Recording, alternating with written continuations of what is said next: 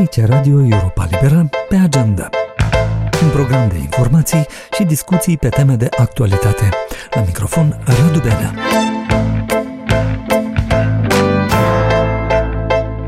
Ministerul de Externe de la Moscova a anunțat că 11 deputați din Republica Moldova, reprezentanți ai Partidului de Guvernare, Acțiune și Solidaritate, au interdicție de intrare pe teritoriul Federației Ruse. Măsura a fost prezentată ca fiind una de răspuns asimetric la ceea ce Moscova a numit persecutarea presei de limbă rusă în Moldova, după ce Chișinăul a blocat accesul la mai multe site-uri media rusești pentru a-și proteja spațiul informațional de ceea ce a numit tentativa tentativele de ingerință ale Rusiei în alegerile din Moldova. De precizat că, în timp ce oficialii ruși acuză Chișinăul de cenzură, cel mai recent raport al organizației Reporteri Fără Frontiere arată că Rusia a coborât anul acesta cu încă 9 locuri în indicele libertății presei în lume și s-a plasat pe locul 164 din 180 de țări, în timp ce Moldova ocupă în același clasament locul 40. Libertatea de expresie în Rusia a fost limitată drastic, mai ales după începutul invaziei ruse în Ucraina, iar cei care se opun acesteia riscă ani grei de închisoare. Mai multe despre ultimele măsuri restrictive ale Moscovei la adresa autorităților de la Chișinău aflăm de la colegul nostru Denis Dermenji. Decizia i-a fost comunicată ambasadorului Republicii Moldova la Moscova, Lilian Dari, în seara de 20 noiembrie. El a fost convocat la Ministerul Rus de Externe și mm, din cele întâmplate putem înțelege că decizia Moscovei a fost un fel de reacție la decizia Serviciului de Informații și Securitate de a bloca șase posturi TV și circa 30 de site-uri pe care Rusia ar fi putut să le utilizeze pentru manipularea alegerilor locale din Republica Moldova. La Ministerul de Externe de la Chișinău au spus că, indiferent de deciziile sau răspunsurile Moscovei, Chișinăul se angajează să continue să protejeze spațiul uh, său informațional împotriva oricăror ingerințe externe și să mențină o poziție fermă împotriva uh, dezinformării, uh, atacurilor hibride și încercărilor de a destabiliza uh, Republica Moldova. Denis, nu sunt primele măsuri restrictive ale Rusiei împotriva Republicii Moldova. De fapt, este un fel de schimb reciproc, dacă pot să spun așa, de asemenea decizii de când a început invazia rusă în Ucraina, iar autoritățile de la Chișinău au acuzat Moscova că ar încerca să debarce actuala guvernare din Moldova Moldova. Am putea reaminti ascultătorilor noștri și alte asemenea măsuri luate de o parte și de alta? Da, desigur, știm și vedem că relațiile Chișinăului cu Moscova s-au uh, deteriorat rapid după începutul invaziei ruse în Ucraina. Ținem minte că în vara acestui an, pe 18 uh, august, a fost interzis accesul uh, în Rusia pentru 18 deputați uh, PAS și, și pentru președintele Asociației Presei Independente, Petru Macovei, uh, dar și pentru un uh, vicedirector al Poliției de Frontieră. Deci, decizia Moscovei a fost ca urmare a unei decizii luate la Chișinău de a limita numărul reprezentanților diplomatici ai Rusiei. Au mai fost și alte cazuri. Chișinăul după asta l-a expulzat pe uh, directorul Sputnik Moldova, uh, apoi Federația Rusă Uh, Moscova a răspuns și la, la această expulzare, a spus că uh, președinta Consiliului Audiovizual și uh, jurnalistul din Găgăuzia, Mihail Sircheli, au fost interziși în, în Federația Rusă, apoi la sfârșitul lunii octombrie Chișinăul, deja după cum am spus, a blocat șase, încă șase televiziuni și zeci de site-uri. Moscova atunci amenința să ia măsuri împotriva jurnaliștilor moldoveni acreditați în Rusia și uh, noi am decis să verificăm câți jurnaliști moldoveni avem acreditați acolo. Uh, oficial nu am găsit niciunul, uh, de aceea nu au mai luat măsuri împotriva jurnaliștilor, dar au interzis accesul în țară pentru, pentru deputați. A fost Denis Dermenji Poate ați văzut pe pagina noastră de internet articolele sub hashtagul FreeAlsu, Eliberatio pe Alsu. Este vorba despre colega noastră de la Praga, jurnalista Alsu Curmașeva, din redacția Tetar Bașchiră a Europei Libere, Libertatea, reținută preventiv de mai bine de o lună la Kazan, în Federația Rusă, sub acuzația că nu s-a înscris ca agent străin. Din centrul de detenție preventivă, Alsu a trimis câteva scrisori, desigur cenzurate, despre viața în închisoare. Mai multe de la Ileana Giurchescu.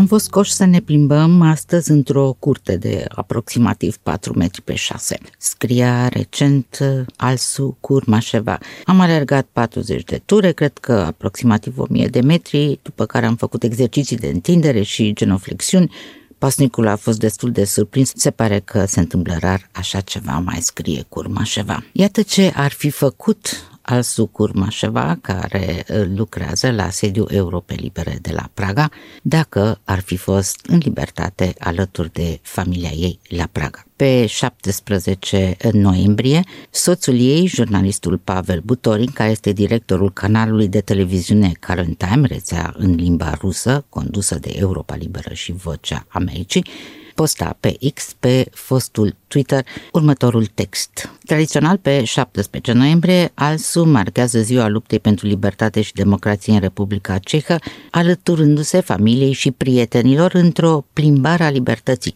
pe traseul marșului studențesc din 1989, care a declanșat revoluția de catifea și a dus la căderea comunismului în Cehoslovacia. Alsu Curmașeva este cetățean al Rusiei, dar și al Statelor Unite și lucrează pentru redacția Tătar Bașchiră a Europei Libere Libertatea de aproape 25 de ani. La mijlocul lunii mai a plecat de la Praga în Rusia, la Kazan, pentru a se ocupa de o urgență de familie a fost reținută pe 18 octombrie și acuzată că nu s-a înregistrat ca agent străin. Este o categorie juridică folosită de Rusia încă din 2012 pentru a-i eticheta și pedepsi pe criticii regimului de la Kremlin. Legea agenților străini, criticată insistent în Occident, a fost extinsă și folosită din ce în ce mai des pentru a suprima activitatea organizațiilor societății civile și media din Rusia. Și asta mai ales de când Moscova a lansat invazia pe scară largă a Ucrainei în februarie 2022. Un tribunal din Kazan a decis că Alsu Curmașeva să fie reținută în închisoarea preventivă din Kazan până cel puțin pe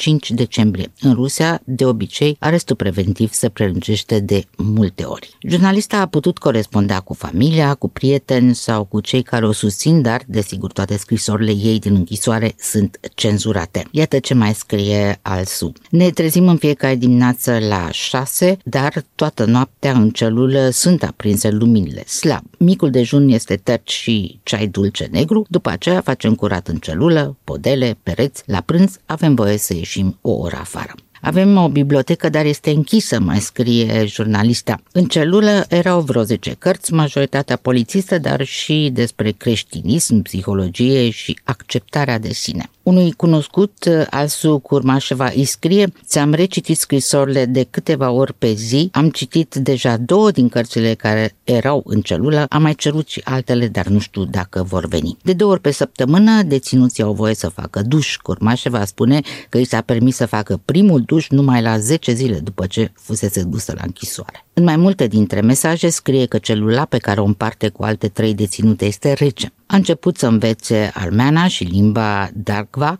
vorbită în Caucazul de Nord, iar pe una din uh, colegele de celulă o învață tătara.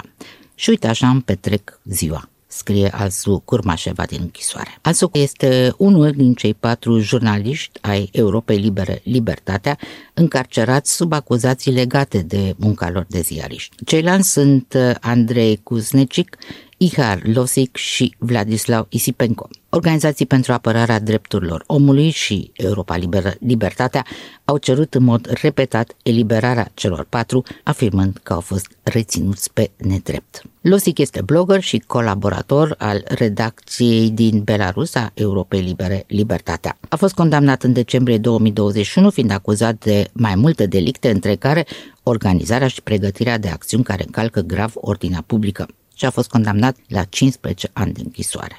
Kuznecic, editor web în aceeași redacție din Belarus, a fost condamnat în iunie 2022 la șase ani de închisoare în urma unui proces care a durat numai câteva ore. A fost condamnat pentru, citez, crearea sau participarea la o organizație extremistă iar Isipenko, care are dublă cetățenie ucraineană și rusă și a colaborat cu programul Realitățile din Crimea, un canal de știri regional al redacției ucrainiene, a fost condamnat în februarie 2022 la șase ani de închisoare de către un judecător rus din Crimea ocupată. Și asta după un proces cu ușile închise.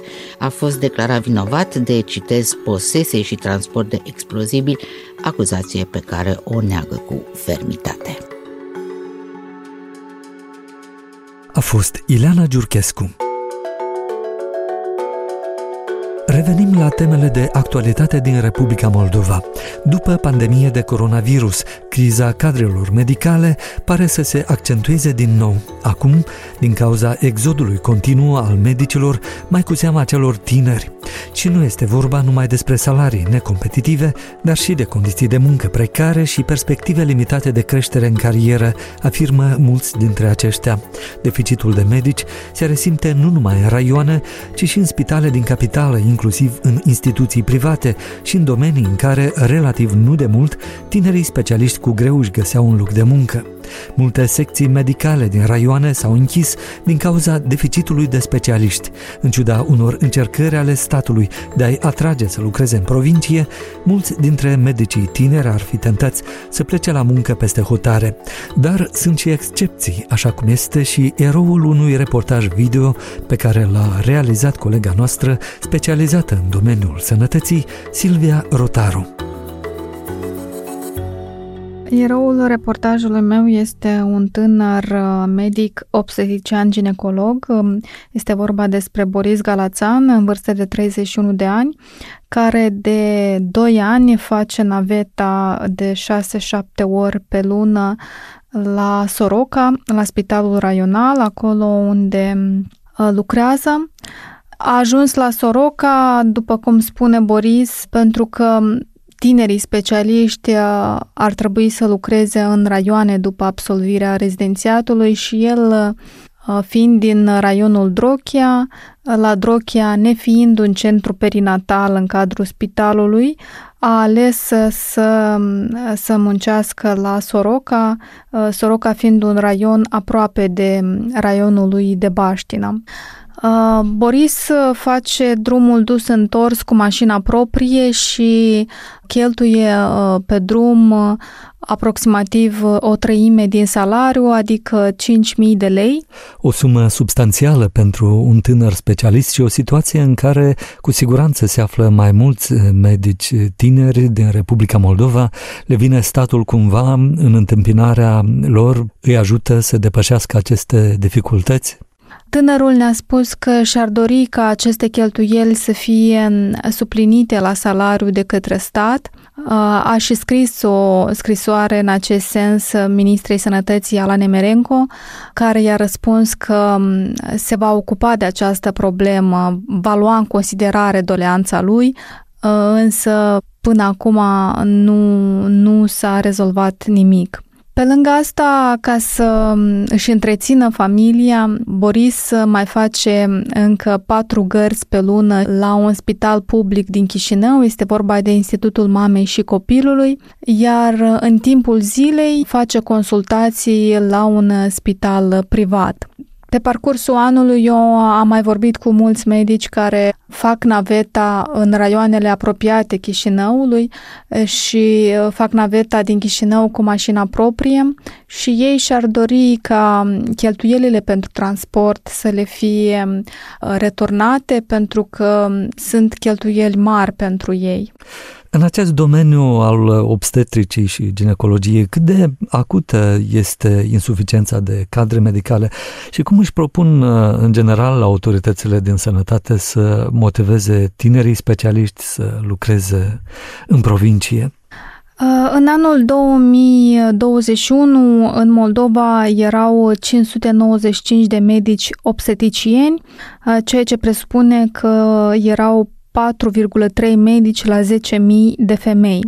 Și în acest domeniu există un deficit de cadre medicale, pentru că tinerii aleg uh, ori să plece în afara țării, ori uh, să uh, stea în oraș la instituțiile medicale mai mari. Totodată, în raioane nu există medici și din cauza asta au fost uh, închise o serie din anul 2018, o serie de centre perinatologice, cum ar fi cel de la Briceni, Râșcani, Fălești, Anenii Noi, Cantemir, Cimișlia, Taraclia, Călăraș, Hâncești, Basarabeasca și Leova. Um, aici nu numai că nu exista un medic um, ginecolog obstetrician, Uh, dar nu exista nici uh, neonatologi, pentru că um, într-un centru perinatologic poate să existe un medic, ginecolog, dar cu un medic nu, el nu poate să lucreze 24 de ore din 24, 7 zile din 7, adică um, minim ar trebui să existe doi medici și mai mult.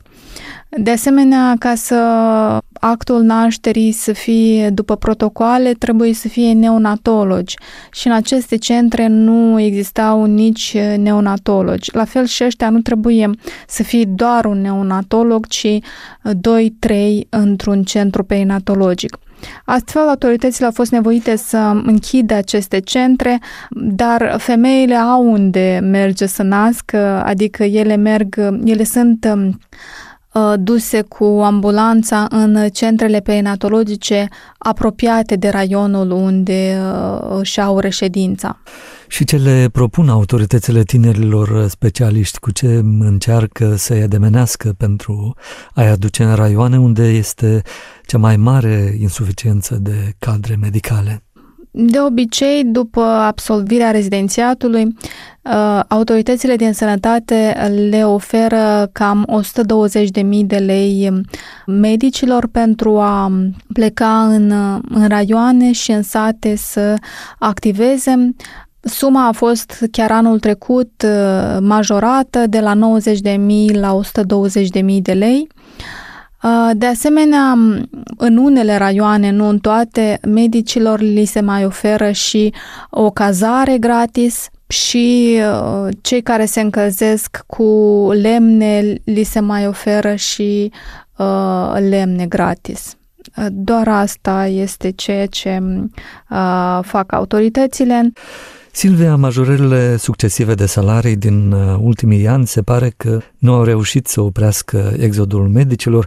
Cum s-ar explica această situație? Ce spun uh, cei care aleg să părăsească sistemul uh, medical din Republica Moldova? Bine, plecările din sistemul medical sunt de mult.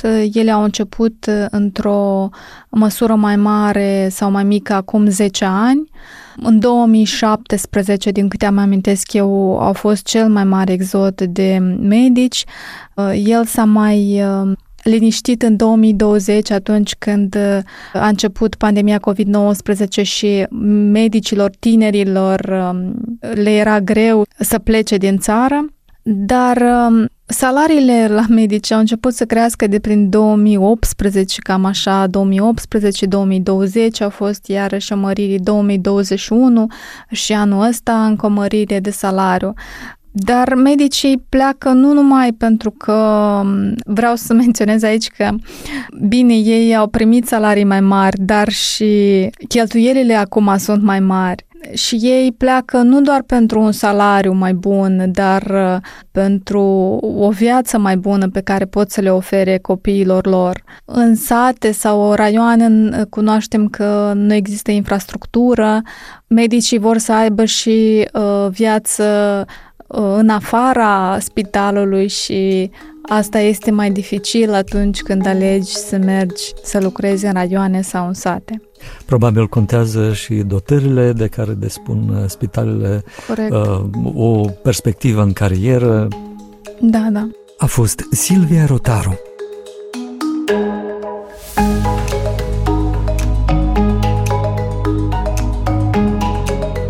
Agenda este un produs audio al Europei Libere. De patru ori pe săptămână, 30 de minute de informație verificată și bine pusă în context, cu moderatori experimentați, reporteri îndrăzneți și oaspeți de prestigiu.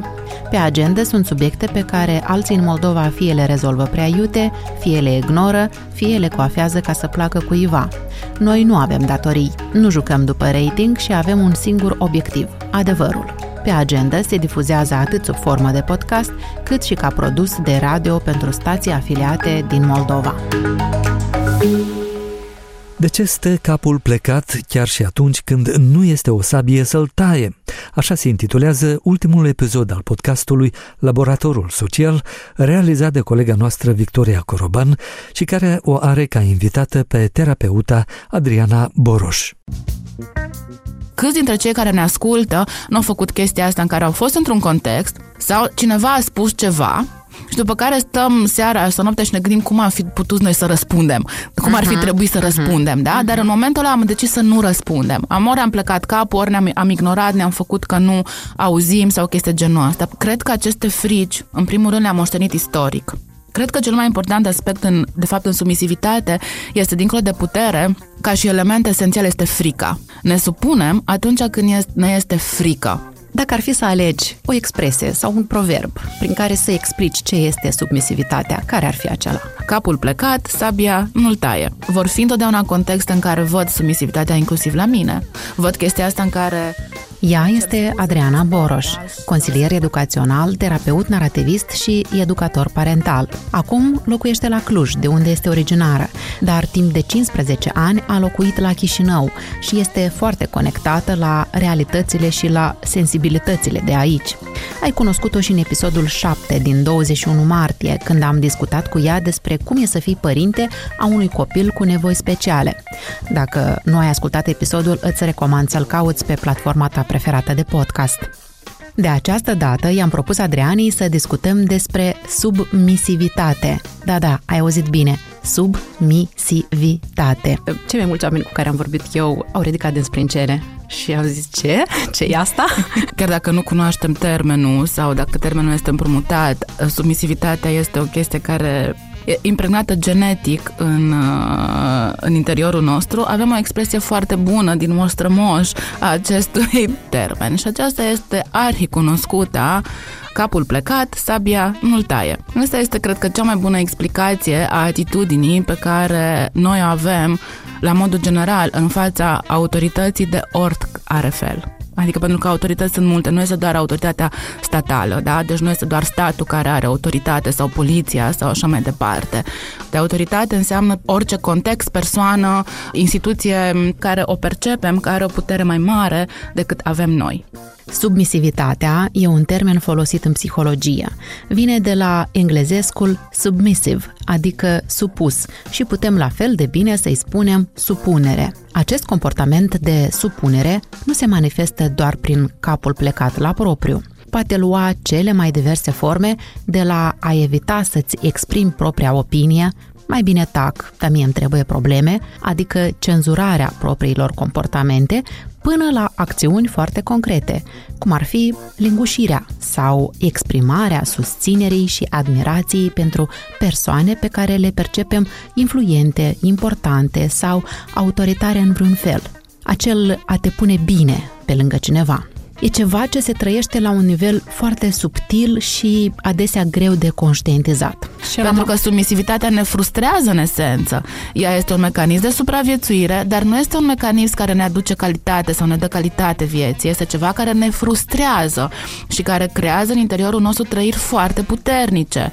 Nevoia de a cerceta și a înțelege mai bine această atitudine inconștientă mi-a venit astă vară, când am asistat la o manifestare publică în masă a submisivității. Am fost curioasă să văd, Doamne Dumnezeule, ce scrie omul ăsta așa de extraordinar de îi șeruit în halul ăsta de toată lumea, de foarte mulți oameni pe care eu îi respect sau oameni la care, pe care îi urmăresc și așa mai departe. Au mai fost și alții de-al mine care s-au lăsat duși așa din valul ăsta de euforie, gen, care au scris bravo, respect, așa, un exemplu, te susținem înainte, nu va fi ușor, dar noi te susținem. Deci erau foarte multe mesaje de genul ăsta.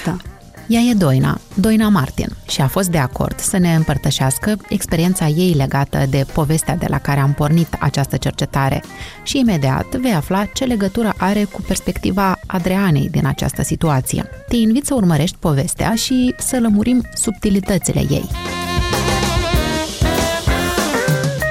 M-am întrebat de ce ajungem să manifestăm comportamente de supunere chiar dacă trăim într-o societate liberă în care avem drepturi și libertăți garantate chiar prin lege.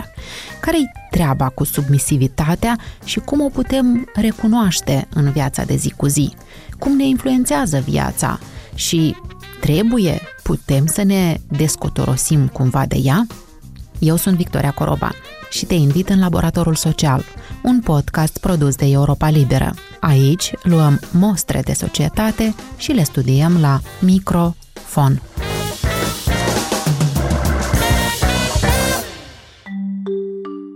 Ideea acestei discuții mi-a venit astă vară, după ce um, tu ai scris o postare pe Facebook ca reacție la o altă postare și ai scris acea postare Bine, ca să punem în context lucrurile. Un uh, influencer online, dar uh, mai întâi de toate un om de afaceri și concetățean uh, de-al nostru, de-al meu, că tu nu ești cetățean al Republicii Moldova, Dimitri Voloșin a scris pe Facebook că a decis să învețe limba română, că până acum, deși a încercat, nu a avut suficientă motivație, era suficientă limba rusă, dar acum nu mai este la fel de atractivă limba rusă și Crede el că limba română este limba viitorului în Republica Moldova. Pentru mm, această declarație publică a primit foarte multe aprecieri, foarte multe comentarii de susținere, de încurajare, chiar de admirație. Și tu ai scris o altă postare în care atrageai atenția asupra unor aspecte poate mai puțin evidente din acest mesaj, dar la final spuneai că ai scris asta în mod special pentru că vrei să atragi atenția asupra sindromului Stockholm.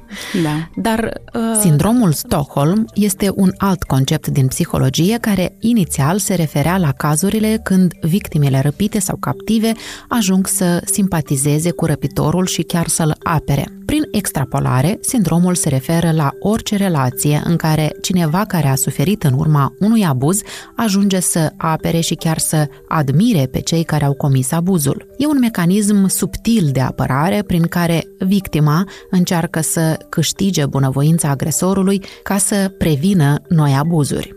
De ce ai simțit tu nevoie atunci să comentezi uh, reacția oamenilor la acea postare? Am vrut să scriu postarea respectivă pentru că am simțit că există niște aspecte legate de modul în care ne raportăm la, în modul general la persoane de autoritate, mai ales persoane care reușesc să transmită mesaje coerente, care dau foarte bine, dar care în esența lor N-aș, spune, n-aș vrea să spun neapărat că sunt manipulatorii, dar conțin foarte multe substraturi pe care de multe ori când citim aceste postări, mai ales dacă ne ating o coardă sensibilă și limba română este o coardă sensibilă în uh, Republica Moldova, mai ales acum, și fiind uh, o dorință de mult ca vorbitorii de limbă rusă să aibă un respect mai mare pentru limba română, această postare cumva venea ca părea o încununare a succesului limbii române române în sfârșit în uh, Republica Moldova. Și am pornit această discuție de la acest caz pentru că este poate una din cele mai vizibile manifestări publice ale submisivității din ultimul timp,